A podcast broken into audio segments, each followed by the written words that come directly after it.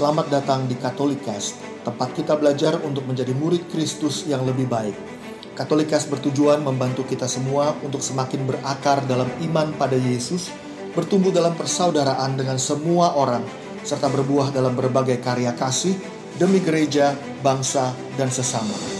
Katolikas berisi cerita kesaksian dan refleksi hidup sebagai pengikut Kristus, katekese iman yang relevan dan praktis untuk hidup sehari-hari, serta dialog topik-topik kekinian dengan berbagai narasumber untuk memperkaya hidup iman kita semuanya. Selamat mendengarkan, Tuhan memberkati.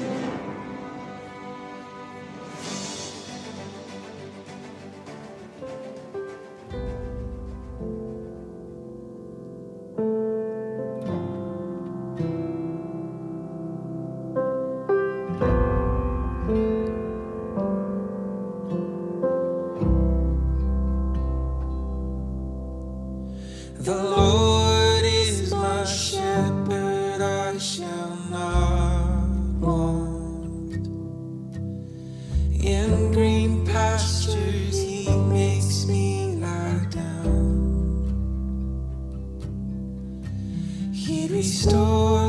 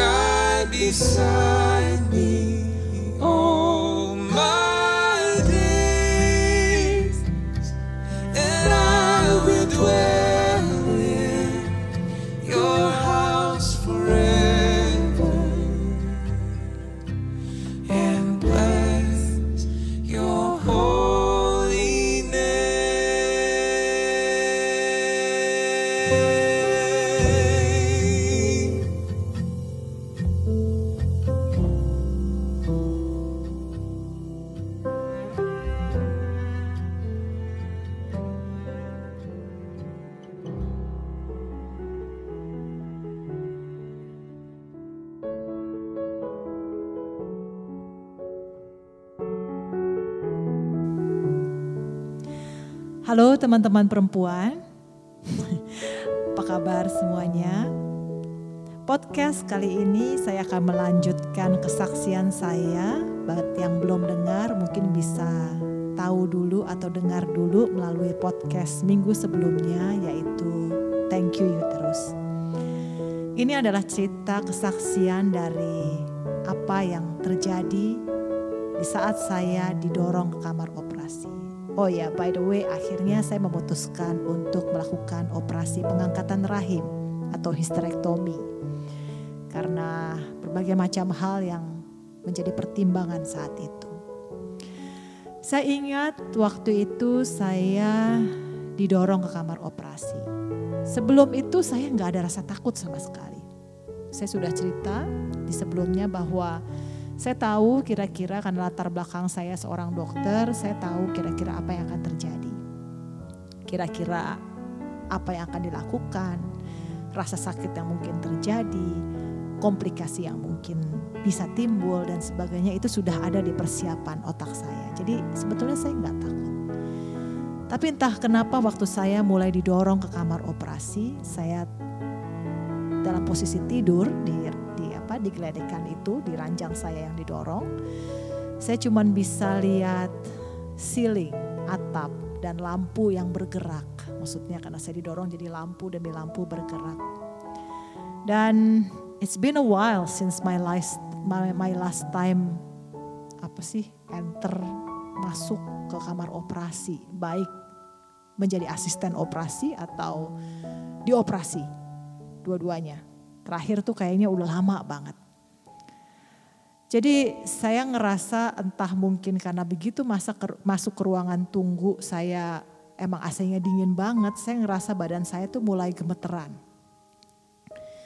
Tapi saya nggak tahu sebetulnya apa yang saya rasakan. Tapi saat itu saya yakin dan saya mulai harus mengakui kalau saya ketakutan. Saya mulai takut. Dan saya ingat itu tahun 2018 tanggal 9 November waktu itu. Dan saya ingat sekali ada sebuah lagu yang yang Tuhan berikan bagi saya di awal tahun 2018. Uh, tadi lagu yang sebelum ini dimulai itu ya lagu yang Tuhan berikan kepada saya dari Mazmur 23 yang nyanyi itu Shane and Shane.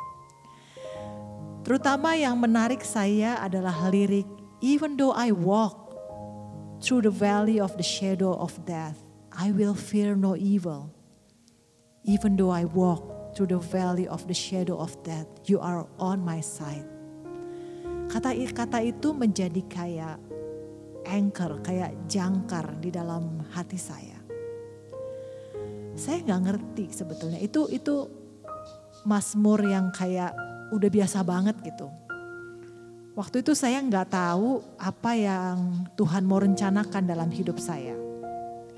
Biasanya sih kayak di film-film saya tahunya Mazmur 23 itu dibacakan pada saat pemakaman.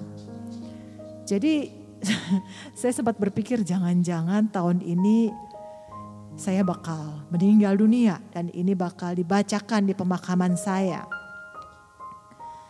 Tapi Kemudian waktu kemudian saya merenungkan lagi lirik dari lagu itu dan kemudian berproses dengan situasi yang harus saya hadapi, saya terpaku pada kata-kata death yang saat itu di dalam kamar ruang tunggu operasi literally on my front door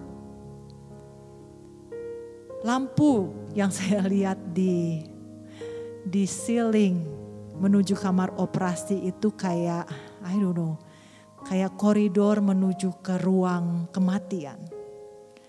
Dan ada struggle yang yang yang yang, yang berkecamuk, ada kayak luapan kecamukan dalam hati saya yang kayak yang kayak nggak terima. Nggak terima karena saya Waktu itu saya pikir saya sudah berdamai dengan kenyataan saya mau say goodbye sama uh, rahim saya. Tapi pada saat itu terjadi benar-benar tinggal hitungan menit, saya kayaknya pengen berteriak kalau saya belum siap. Kayaknya ini keputusan yang salah. Dan saya saya berpikir kayaknya kayaknya saya salah ambil keputusan dan saya rela menanggung semua penyakit atau nyeri atau perdarahan atau apa pun daripada kehilangan rahim saya. Saya ingat waktu itu saya bertanya kepada Tuhan, Tuhan, apakah saya melakukan keputusan yang benar? Tapi ya, seperti biasa, seperti terbiasa, saya nggak dengar jawabannya. Saya ingat banget, saya rasanya mau turun dari tempat tidur dan mau mau lari keluar dari ruang tunggu operasi itu. Sesaat sebelum akhirnya ada perawat yang datang menghampiri saya dan meminta saya untuk berganti pakaian. Tapi kemudian ada suara yang sangat halus sekali lagi, sangat halus. Dan hampir tidak terdengar oleh saya mengatakan, coba kamu katakan, terima kasih Tuhan. Ulang-ulang itu, terima kasih Tuhan. saya nggak tahu apa yang harus saya lakukan. Saking udah ketakutan, saking udah bingung mau ngapain, mau kabur keluar kamar operasi juga nggak mungkin kan, udah last minute gitu. So ya, yeah, I just follow what my heart said dan saya cuma bilang, thank you Lord. Saya mengulang-ulang itu terus dan terus. Terus dan terus sampai nggak tahu berapa kali sambil ganti baju, sambil kemudian disuruh tidur lagi, sambil ada dokter anestesi yang datang menghampiri saya untuk ngasih penjelasan ini itu dalam hati saya terus saya ulang-ulang terima kasih Tuhan, terima kasih Tuhan. Dan gak lama setelah itu saya ingat hati saya mulai tenang. Saya tahu Tuhan mengerti hati saya. Dan bahkan jika saya salah mengambil keputusan, saya tahu semuanya akan baik-baik saja. Dan kemudian saya mulai menyanyikan bagian dari lagu itu. You prepare a table right before me in the presence of my enemies. Though the arrow will flies and the terror of night is at my door, I will trust you, Lord. Surely goodness, surely mercy, right beside me all my days and I will dwell in your house forever and bless your holy name. Gak lama setelah saya selesai menyanyikan bagian lagu itu, dalam hati saya tentu saja kalau saya nyanyi, ntar dokternya bingung. saya dengar dokter anestesi berkata kepada saya, Are you ready to go, go to sleep dok? Dia bilang gitu. Dan saya bilang, oke, okay. saya bilang ke dokter anestesi saya begitu. Dan terakhir sebelum saya menutup mata saya dan tertidur, saya ingat terakhir saya bilang, terima kasih Tuhan. Eh, by the way, saya waktu itu cinta banget sama sleeping drug yang dikasih ke ke vena saya. Karena kayaknya itu tidur yang paling enak yang pernah saya alami lima tahun belakangan karena setiap kali tidur malam selalu ada saja rasa sakit di dalam badan saya gara-gara tumor itu. Lewat cerita ini saya cuma mau menyaksikan kekuatan dari hati yang bersyukur. Sebuah keputusan untuk berkata, terima kasih Tuhan, benar-benar mengubah sikap dari hati saya waktu itu. Waktu kita memutuskan untuk melihat semua yang terjadi dalam hidup kita sebagai syukur kita kepada Tuhan dengan cara dengan cara apa pun yang kita putuskan tapi dengan sikap hati yang mau memuliakan Tuhan dan bersyukur kepada Tuhan. kita akan alami sesuatu yang tidak pernah saya kita pikirkan sebelumnya. Seringkali kalau saya mau menyaksikan hal-hal seperti ini ada aja godaannya. Entah leher sakit lah, mood jelek lah, lagi sakit kepala lah tanpa alasan apa pun kadang-kadang. Dan tiba-tiba begitu banyak tebaran kebohongan yang ditaburkan di kepala saya setiap kali saya mau bersaksi. Dan colekan kecemasan yang sering terjadi di dalam hati saya. Tapi setiap kali waktu kita mau mewartakan kebaikan Tuhan atau memutuskan untuk bersyukur, saat kita melawan semua itu dan berkata, "Terima kasih Tuhan untuk hidup ini," dan menghitung berkat-berkat kita, sekali lagi kita tidak akan pernah bisa membayangkan kekuatan dari hati yang bersyukur. Saya mau mengajak teman-teman perempuan semua melalui podcast ini, melalui apa pun situasi hatimu saat ini. Mari bersyukur. Bahkan untuk hal-hal terkecil dalam hidupmu yang kita pikir kita layak mendapatkan itu.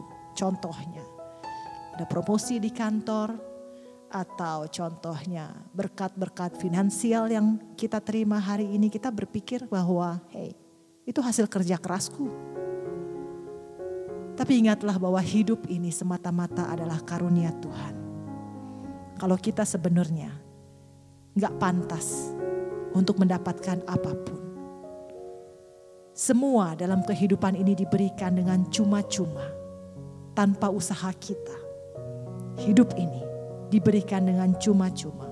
Keselamatan kita diperjuangkan dengan cuma-cuma oleh Tuhan Yesus yang mati di atas kayu salib. Kalau nafas ini berhenti dan waktunya kita meninggalkan dunia ini, siapa yang dapat menahan itu? Kita bahkan nggak tahu hidup kita satu menit ke depan apa yang terjadi. So count your blessings. Face your darkest valley with courage. Karena Tuhan selalu ada bersama kita. Dan untuk semuanya itu, bawalah hati yang bersyukur dan berjalanlah dan jalani kehidupan ini dengan harapan dan sukacita karena Tuhan selalu ada beserta dengan kita. Sure.